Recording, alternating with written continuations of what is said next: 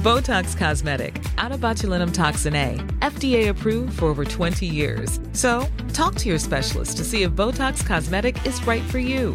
For full prescribing information, including boxed warning, visit BotoxCosmetic.com or call 877-351-0300. Remember to ask for Botox Cosmetic by name. To see for yourself and learn more, visit BotoxCosmetic.com. That's BotoxCosmetic.com. Du lyssnar på Ridsportpodden, en ny podcast från tidningen Ridsport. I den här podden träffar vi ryttarna som du vill lära känna på djupet. Värd för programmet är hästsportsjournalisten Andrea Berlin. I detta nionde avsnittet av podden gör vi plats för att prata fälttävlan. Eftersom det är en gren som innehåller många olika typer av utmaningar och miljöer kräver det att vi har starka och uthålliga hästar. Jag har åkt för att hälsa på fälttävlansryttaren Anna Hassö. Vi ska prata om vad man ska tänka på när det gäller hållbarhet. Hur ska vi egentligen träna på olika underlag? Och hur bygger man upp hästens styrka och ger den återhämtning? Dessutom ska jag höra med Anna hur hon gång på gång klarar att ta sig tillbaka från både stora och små olyckor. Välkommen till podden Anna. Tack så mycket.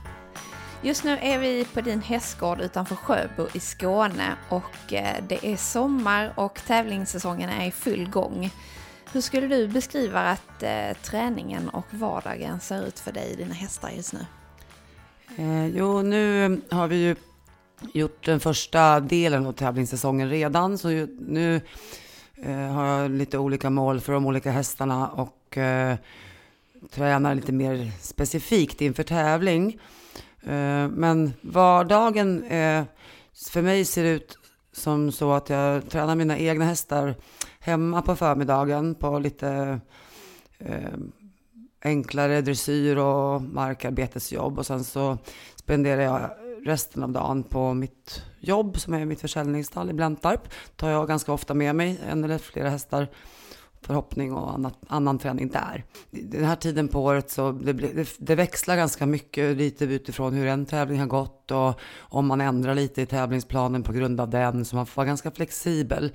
Eftersom det första jobbet som vi har gjort under våren det, det har ju lagt grunden till att man har råd att vara lite flexibel kan man säga med hästarna. Mm. Det står ju mestadels fälttävlanshästar i ditt stall. Eh, och jag tänkte att vi skulle prata lite om vilka egenskaper de egentligen har och vad de behöver ha för att kunna gå eh, och tävla i fälttävlan. Mm. Eh, jag tror att den, den allra viktigaste egenskapen för en fälttävlanshäst är att den är en sund och relativt modig individ. Den, måste, den behöver inte vara övermodig och halvgalen, utan den ska kunna bygga upp ett bra förtroende med sin ryttare. Att, den, att den, man tar sig an de utmaningar som finns. Om det är i terrängen kanske man tänker mest på det här med modet. Men, men eh, de ska också kunna klara av en utmaning och dels bli väldigt lydiga. Även om de inte har eh, dressyr som är så svår så är det ganska svårt för just den typen av häst som gör så mycket saker. Att den ska klara av att lita på sin ryttare och inte ta, alltså där får hon inte ta så mycket egna initiativ. Eh, och, och sen även vara så flexibel att den går att ändra tillbaka till hoppning. Så att det, det är många saker, vi måste ha en bra grundgalopp och en ganska lätt kropp för att tåla den träning vi måste göra. Men, och det, det ligger ju i sundheten där. Men att man, eh, jag tror inte man ska stirra sig blind på, på gångarter och givetvis måste de hoppa bra. Men det, att det är när eh, sundheten som är genomgående tror jag är det allra viktigaste. Mm. Att de är starka och uthålliga framför allt? Mm. Uthålliga, träningsbara. De måste ha en hel del blod. Att man har lite full, rätt så stort fullblodsinslag på hästar som ska gå högre klasser. Där kan det skilja ganska mycket på de som man ska ha till, ja, till en begränsad nivå, som juniorhästar till exempel. De kanske inte måste ha lite, lite samma inblandning där för att de behöver inte gå de längsta banorna. Men det är ju samma krav hela tiden på det här, som du säger, starka och, och för, liksom, ha förutsättning att bli hållbara. Mm. Om man jämför med dressyr och hoppning, eh, är träningen egentligen tuffare för dem? Eh, så jag tror egentligen inte att träningen är tuffare därför att de eh, mår väldigt bra av att göra varierad träning. Tar ett tag att bygga upp kroppen så att de tål att träna så. Men kroppen mår ju bra av att röra sig, både när det gäller oss och när det gäller hästarna. Så jag tror egentligen inte att träningen vi gör är så mycket tuffare. Men det är viktigt att man har, har koll på vad man gör. Så att det inte blir från noll till ingenting helt plötsligt jättemycket träning. Mm. Jag tror att man belastar eh, hopp och dressyrhästar minst lika hårt. Men det blir lite mer intensiv, kort intensiv period. Så det är en annan typ av, av ansträngning. Mm. Vad tycker du är viktigast att lägga fokus på? Eh, för att få den här hållbara hästen? Mm, det är tyvärr det här tråkiga jobbet mm. med att man måste bygga upp eh, genom mängdträning ganska, under ganska lång period. Att hästen blir så stark, både i muskulatur och i, i ligament och leder, att den tål farten och den, den typen av underlag som vi rider på. Och det krävs ganska många timmar på, egentligen på en grusväg eller liknande. Mm. Så det är, det är, inte det absolut roligaste jobbet rent eh, så, vad man längtar efter. Men man måste kunna göra det, annars går det inte. Nej. Eh, fälttävlan är ju en gren som består av väldigt många olika underlag. Eh, vad ska man egentligen tänka på i vardagen när man rider? Eh, jag tror att viktigast är att man rider på så många olika underlag som möjligt. Det tror jag gäller alla hästar. Man mm. har väldigt lätt för att stanna på samma underlag med en typ av häst ofta.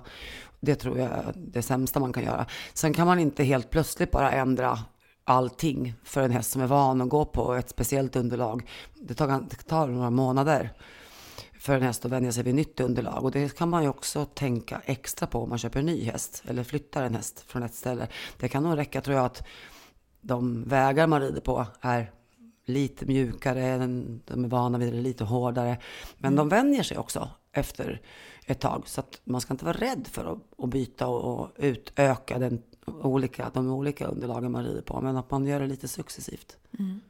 Rider du själv mycket ute i naturen eller hur ser det ut? Ja, skulle nog eh, minst hälften. Mm. Skulle jag säga. Vissa perioder kanske upp till 80 procent. Mm. Och var är det då? Vad är det för typ av underlag?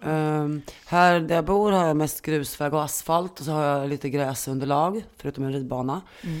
Uh, där vi tränar de andra hästarna är det lite sandigare. Det finns mycket grusvägar där också, men de är lite sandigare i sig. Mm. Så de, de lämnar mer hovmärken än vad mina vägar här gör. Um, sen har vi rätt mycket slingor där också i skogen som är sandiga och det finns även gräs som vi kan rida på.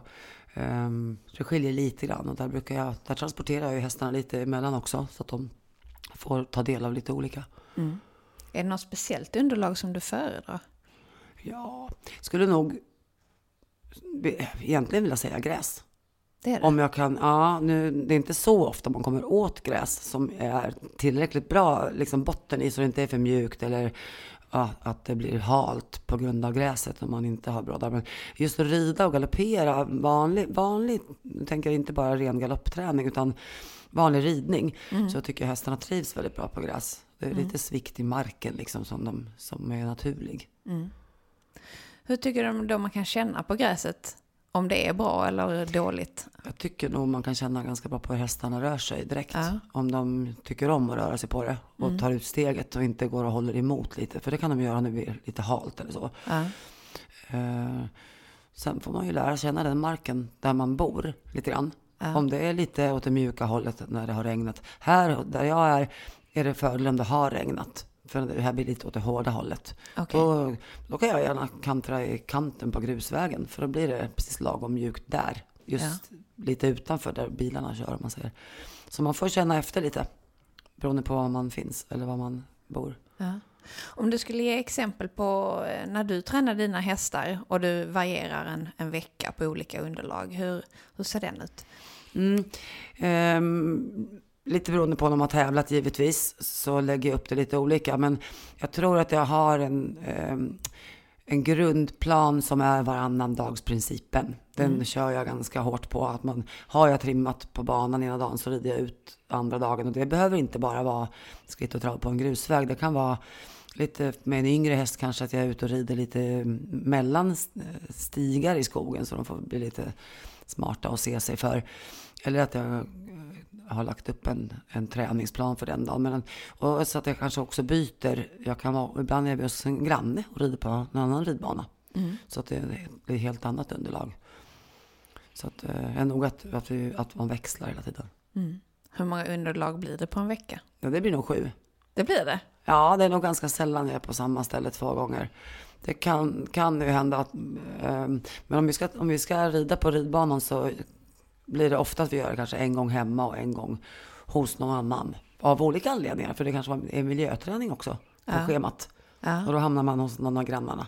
Vi är ju rätt så bortskämda just där vi har verksamheten, att det är många stallar nära på ridavstånd. Så vi ser ju till att vara på, på många olika ställen. Ja.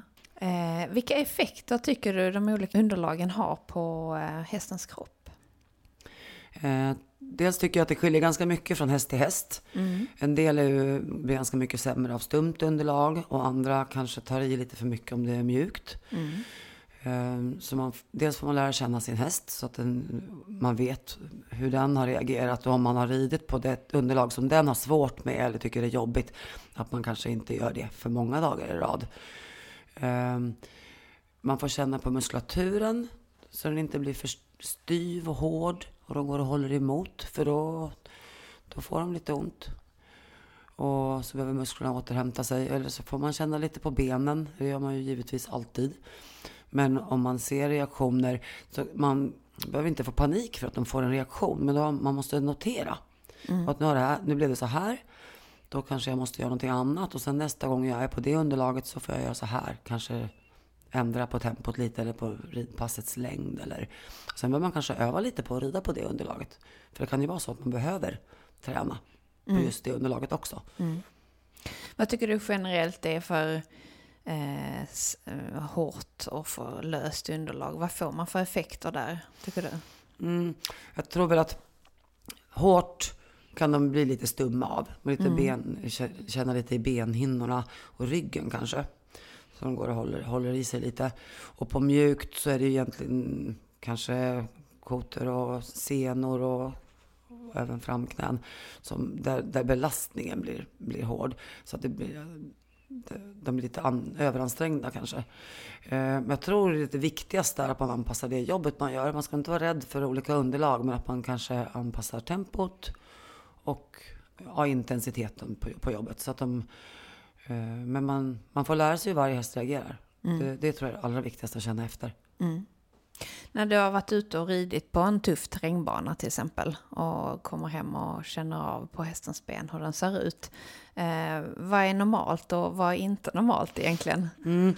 Det varierar också rätt mycket på hästar. En del blir klarare i benen efter ett hårt jobb. Det är precis som att du nästan rensar. Du trycker bort lite slagg, slaggprodukter och så att de kan se fantastiska ut eh, dagen efter. Sen kan man känna lite längre upp kanske på det benet att det är lite hårt. Eh, att de har dragit ihop eh, både muskler och att det har, att, av ansträngningen. Så man måste lära sig känna, kanske inte bara nere vid kotan, hur den ser ut, utan man, man, man känner lite längre upp på benen och även på överlinjen.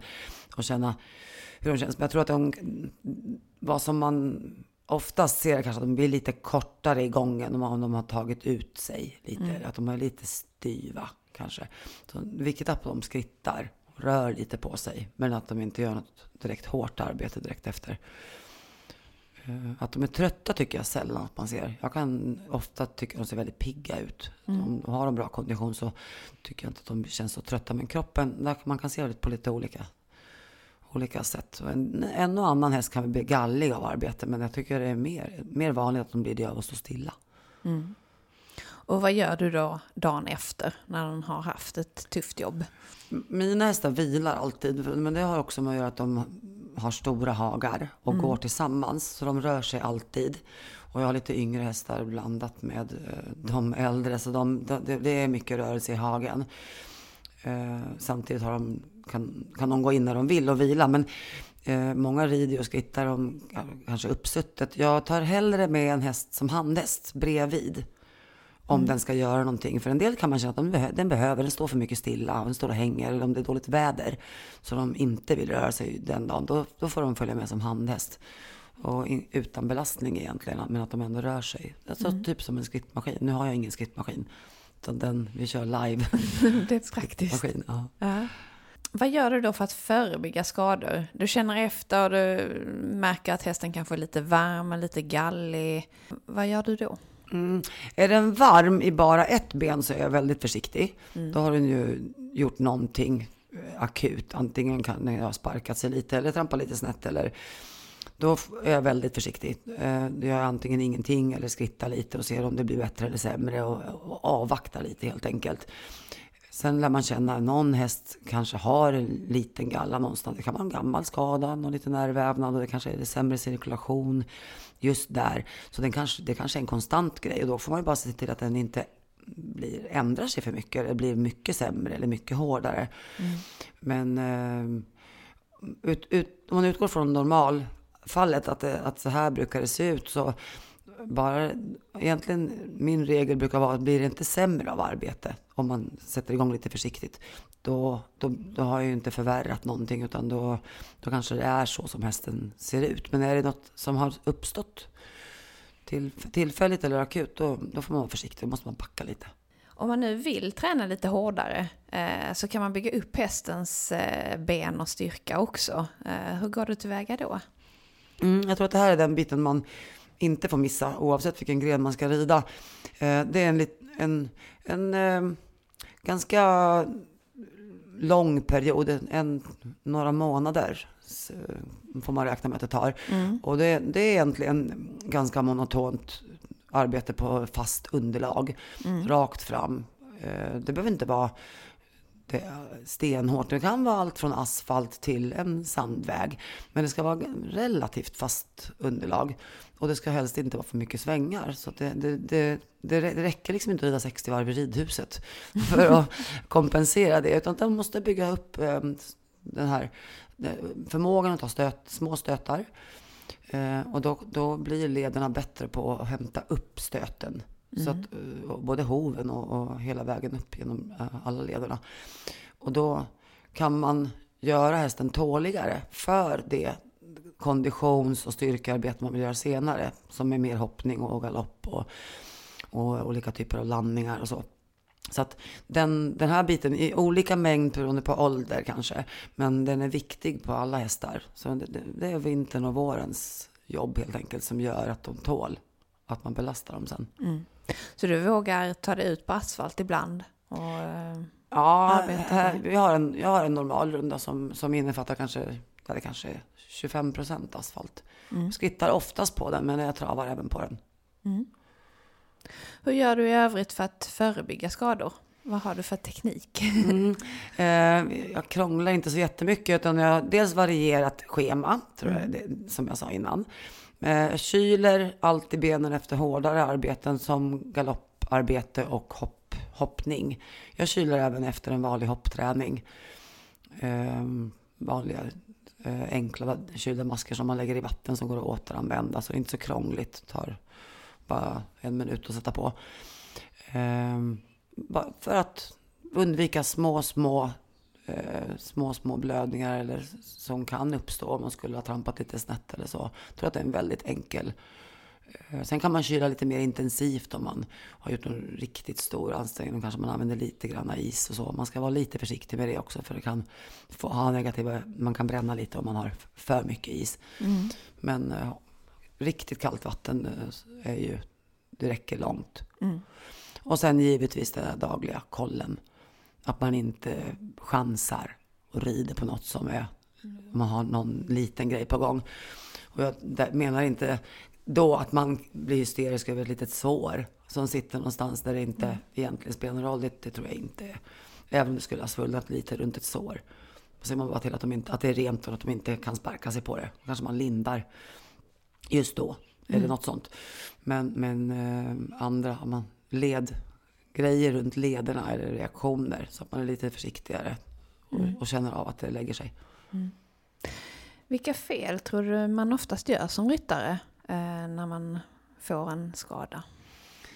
Um, jag, tror att, jag tror att den här variationen Mm. eh, saknas ganska ofta. Det är lätt att hitta ursäkter för att slippa rida ut i dåligt väder. Eller, eller man kanske till och med tycker att nej, det är halt. Och då tycker jag man kan brodda hästen och rida ändå. Eh, sen kan man ju bo tokigt så är det mycket trafik och såna här grejer som gör det svårare. Men man, jag tror att man måste eh, få bort de ursäkterna och, och, och, och ta sig helt enkelt den liksom ta tag i, måste göra det. Det är en, en del i det hela. Sen tror jag kvaliteten i ridningen är minst lika viktig. Och det Ja. gäller ju även om man rider på ridbanan eller om man rider rakt fram. Hästen måste gå i balans, jobba, jobbar rätt och eh, vara så liksidig som möjligt. Och det, eh, slarvar man med det och tycker att det är fel på hästen för att det blev så, då måste man kanske gå till sig själv också till att se, se, få hjälp så att man sitter tillräckligt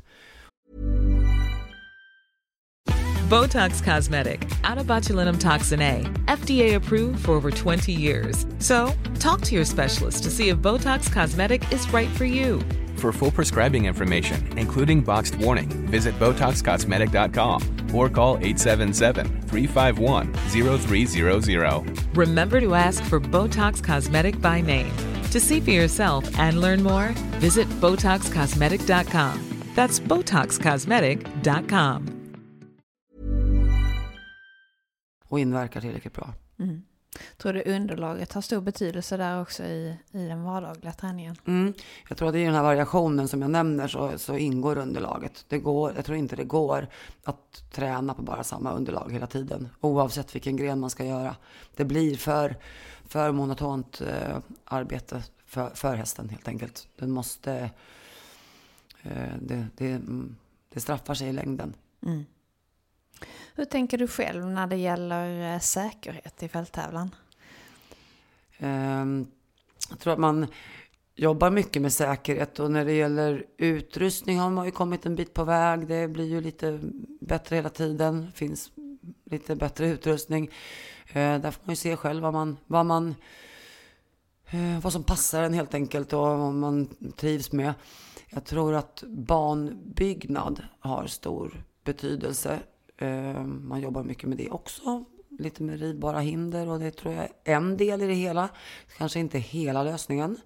Därför att eh, trots allt tror jag i slutänden att ridningen är det viktigaste. Eh, man har ändrat banorna, de är mer tekniska. Ryttarna måste klara av det. Hästarna måste vara en typ som klarar av det. Och, eh, men att rida i balans och att hästen är förberedd för den uppgiften den ska göra, det kan man inte bygga bort. Eller inte sätta på sig en eh, utrustning som, som Nej. skyddar mot allt heller. Utan, eh, det, det, får, det, får, det måste gå i en takt som, som, eh, som man hänger med själv och hästen också. Tycker du att sporten har blivit säkrare med åren eller vad har förändrats? Eh, utrustningen har ju definitivt blivit säkrare från alla möjliga mössor man red med förr i tiden. Och, eh, jag började med fälttävlan innan det ens fanns säkerhetsvästar. Så det, allt sånt har ju tillkommit. Eh, banbyggnaden har förändrats väldigt mycket.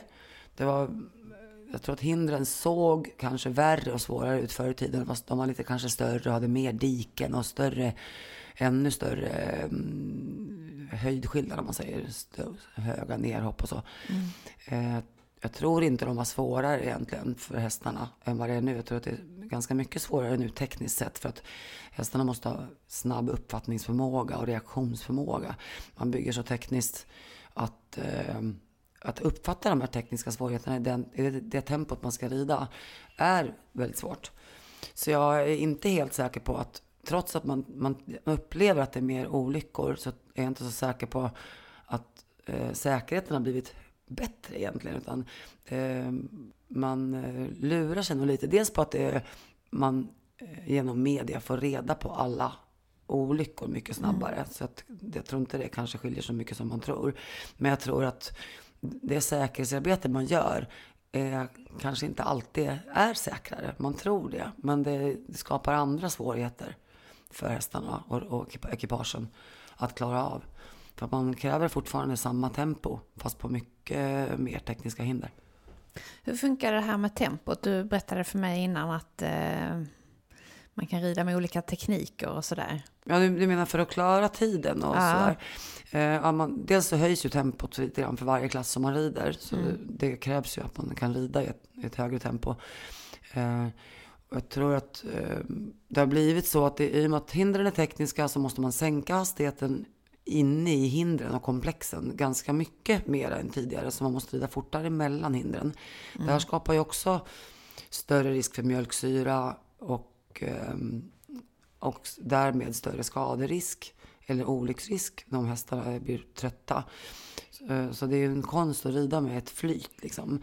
Och sen tror jag också att man, man inte får lura sig för mycket på att man, att man alltid kan klara tiden. Det beror så mycket på underlaget, och banans svårighet och sen lite hur fort man har gått fram med den hästen. För att är man inte färdig för, för att rida på tiden ska man inte göra det. Det är ju en eh, extremt farlig sport det här. Eh, påminner du dig själv om det ibland? Eh, nej, det ligger nog inte för mig kanske att tänka på det. Man är medveten om alla, alla risker som finns, men jag tror att det är liksom, har man tagit det be- beslutet eller tycker det är kul att hålla på med, med fälttävlan, så går man inte och tänker på det. Nej.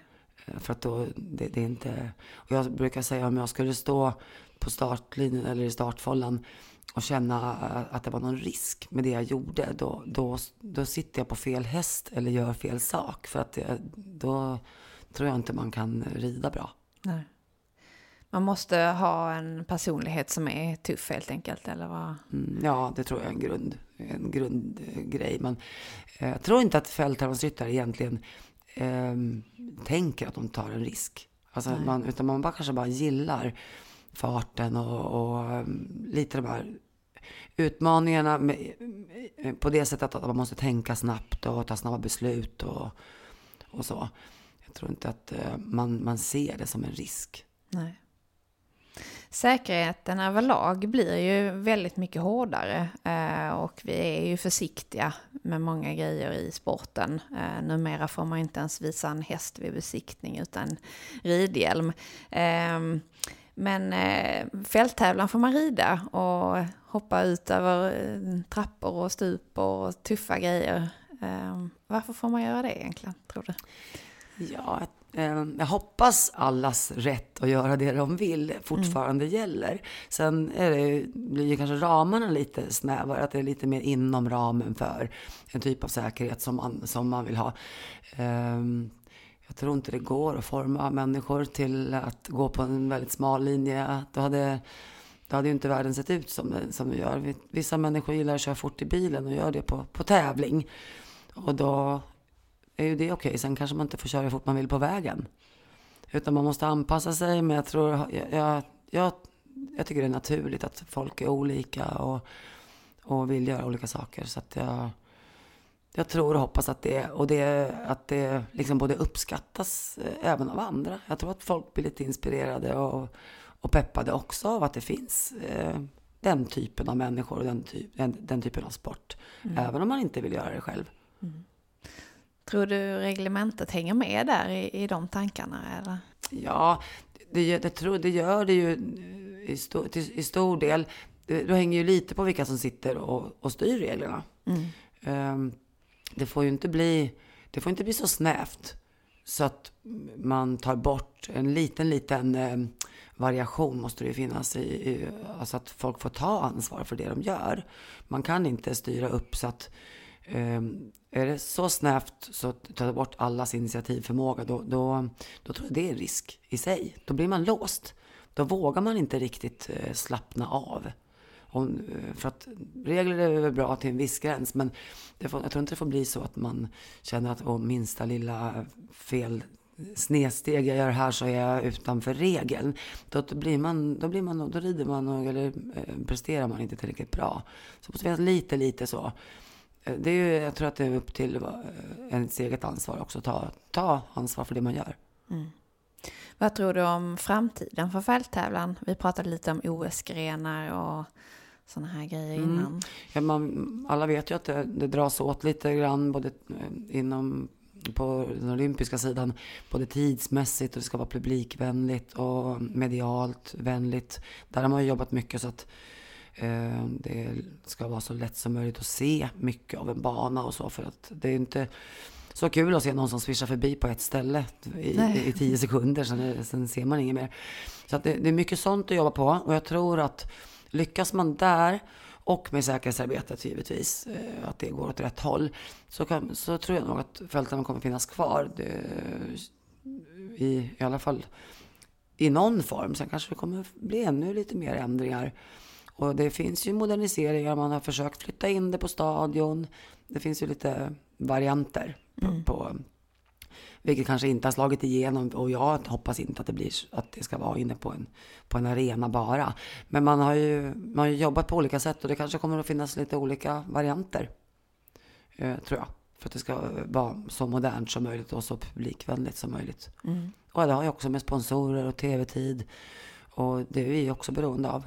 för att kunna driva det här ekonomiskt. Eh, för att det är, en väldigt, det är också en väldigt stor ekonomisk grej att bygga en bana och göra en tävling. För mm. det krävs ju egentligen mycket mer än bara en hoppbana eller Behövs det fler fälttävlanstävlingar så att säga eller är det fullt tillräckligt vad det är idag? Eh, jag tror inte man behöver fler stora tävlingar om du tänker det tre fyrstjärnig nivå.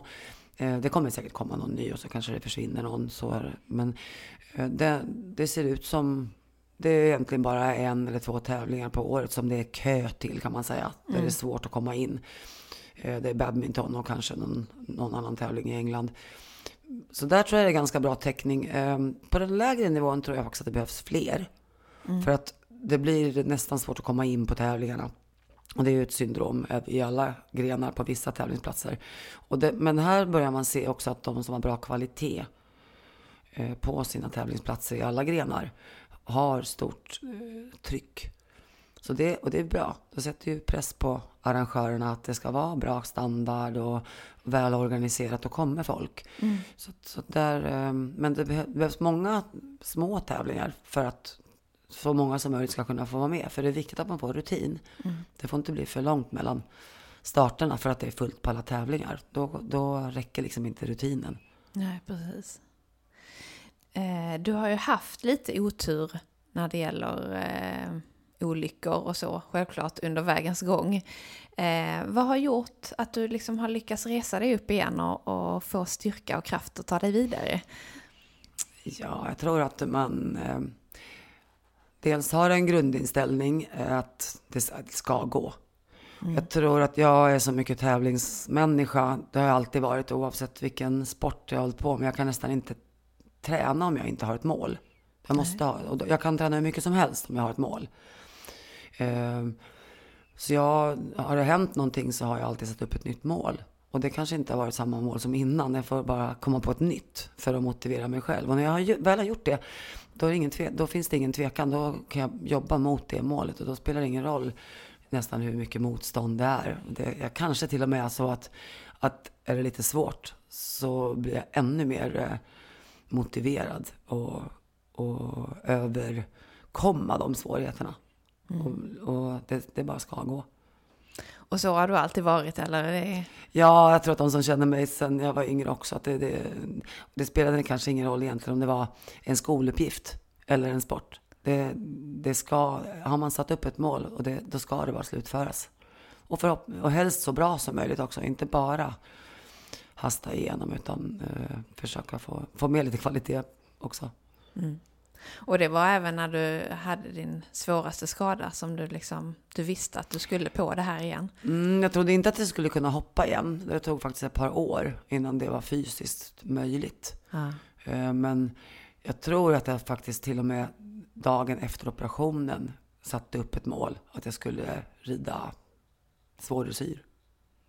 Då. då trodde jag att det var det enda jag kunde göra. Ah. Så att jag var nog väldigt snabb på att komma på något nytt. Sen var det ju osäkert eh, om jag ens skulle kunna rida, så jag fick ju prova ganska tidigt. Ja, lite för tidigt tror jag. Fast det var, gjorde ingen skada, men jag var, nog, jag var nog bara tvungen att veta att det gick. Ja. För då kunde jag ju fortsätta på min, på mitt, min målsättning. Jag kunde inte sätta upp någon tidsplan, för jag visste inte riktigt hur lång tid det skulle ta. Men det, det var mindre viktigt. Bara jag kunde, kände att ja, jag kommer att kunna rida. Då gick det bra att och fortsätta träna och vara motiverad. Men du funderade inte på att hålla på med dressyr eller hoppning eh, under den tiden?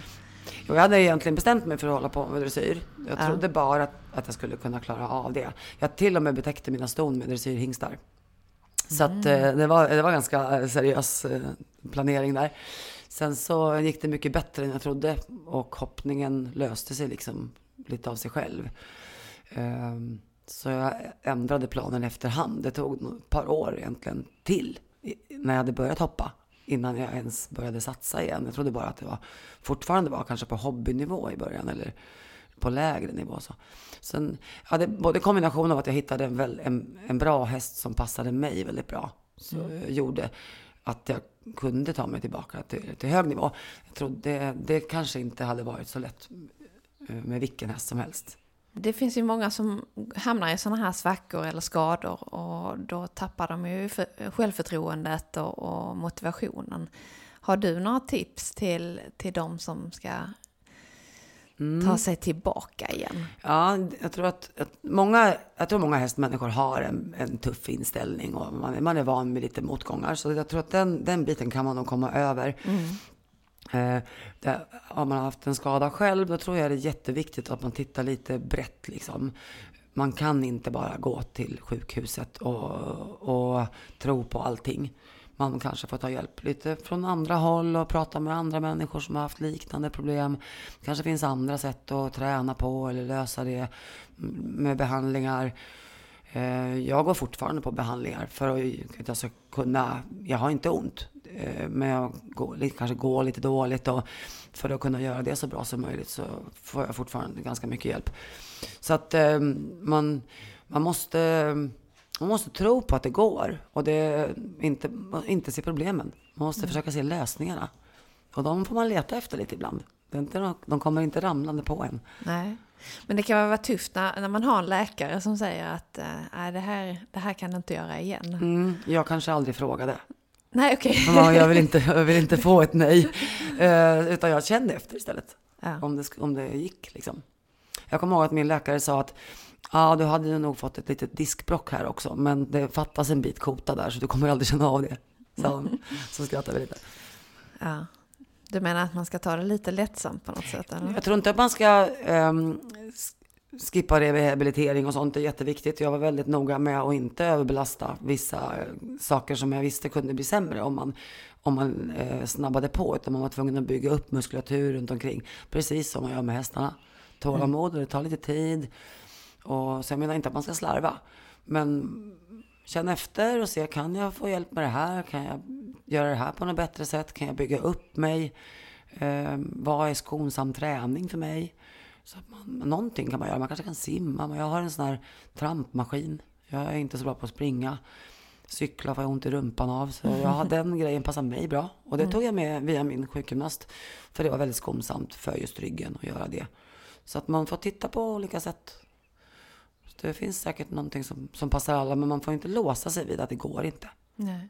Har du fått eh, mer kunskap om egentligen hur, hur kroppen fungerar och kunna föra över den kunskapen till hästarna också och veta hur de fungerar när du tränar dem? Kanske lite från man har varit skadad också. För man, framförallt kanske man kände hur extremt lång tid det tog att bygga upp någonting. Som hade varit, så, varit helt avställt om man säger. Eh, jag fick ju dels lära mig gå från början. Jag kunde inte, det fanns inte kvar i ryggmärgen. Så jag fick ju lära mig gå liksom ett steg i taget. Det är ju, det är ju extremt. De flesta får ju inte en sån skada. Men eh, just det här att musklerna har ingen styrka alls. Har man en häst som har varit långtidsskadad ta, får man ta väldigt lång tid på sig. Det går inte att snabba på. Nej. Och man kan inte överträna heller för då är det något annat som får stryk. Då tar kanske skelettet stryk istället. Så att eh, där tror jag, det var inget jag inte visste, men man fick känna på det lite grann. Så det, det tror jag man får med sig. Sen har jag ganska lång bakgrund av andra idrotter innan och jag vet hur kro- kroppen känns efter en hård belastning. Så att, att den be- behöver återhämtning. Det har vi glömt nämna också för jag tycker återhämtning är lite underskattat Ja. i träningsprogrammet. Man måste komma ihåg att efter stö- större ansträngningar så, så kan man inte bara köra på och träna som vanligt. Så det, och det lär man sig om man, om man har varit skadad själv också. Att det, Mm. det tar hårt på kroppen med, med nytt arbete. Ja. Just nu är det ju mitt i säsongen och eh, nästa vecka så rider du i Falsterbo.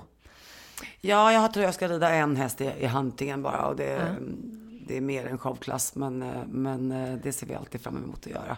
Innan det har vi en eh, har vi haft någon lite större hopptävling och så har jag en häst som, som håller på och kvalar för eh, förhoppningsvis kunna vara med på Ungest VM i höst.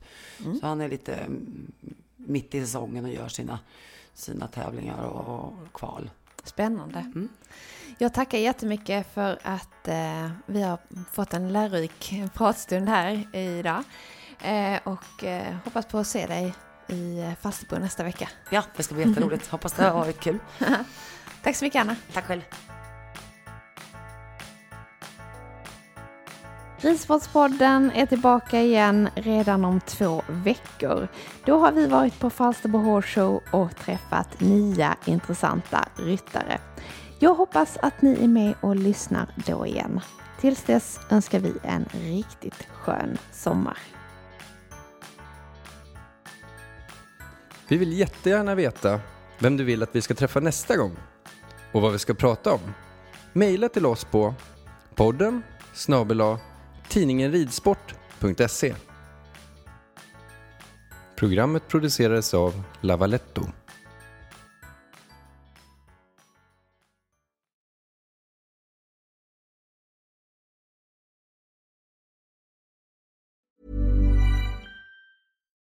Botox Cosmetic, out of botulinum toxin A, FDA approved for over 20 years. So, talk to your specialist to see if Botox Cosmetic is right for you. For full prescribing information, including boxed warning, visit BotoxCosmetic.com or call 877-351-0300. Remember to ask for Botox Cosmetic by name. To see for yourself and learn more, visit BotoxCosmetic.com. That's BotoxCosmetic.com.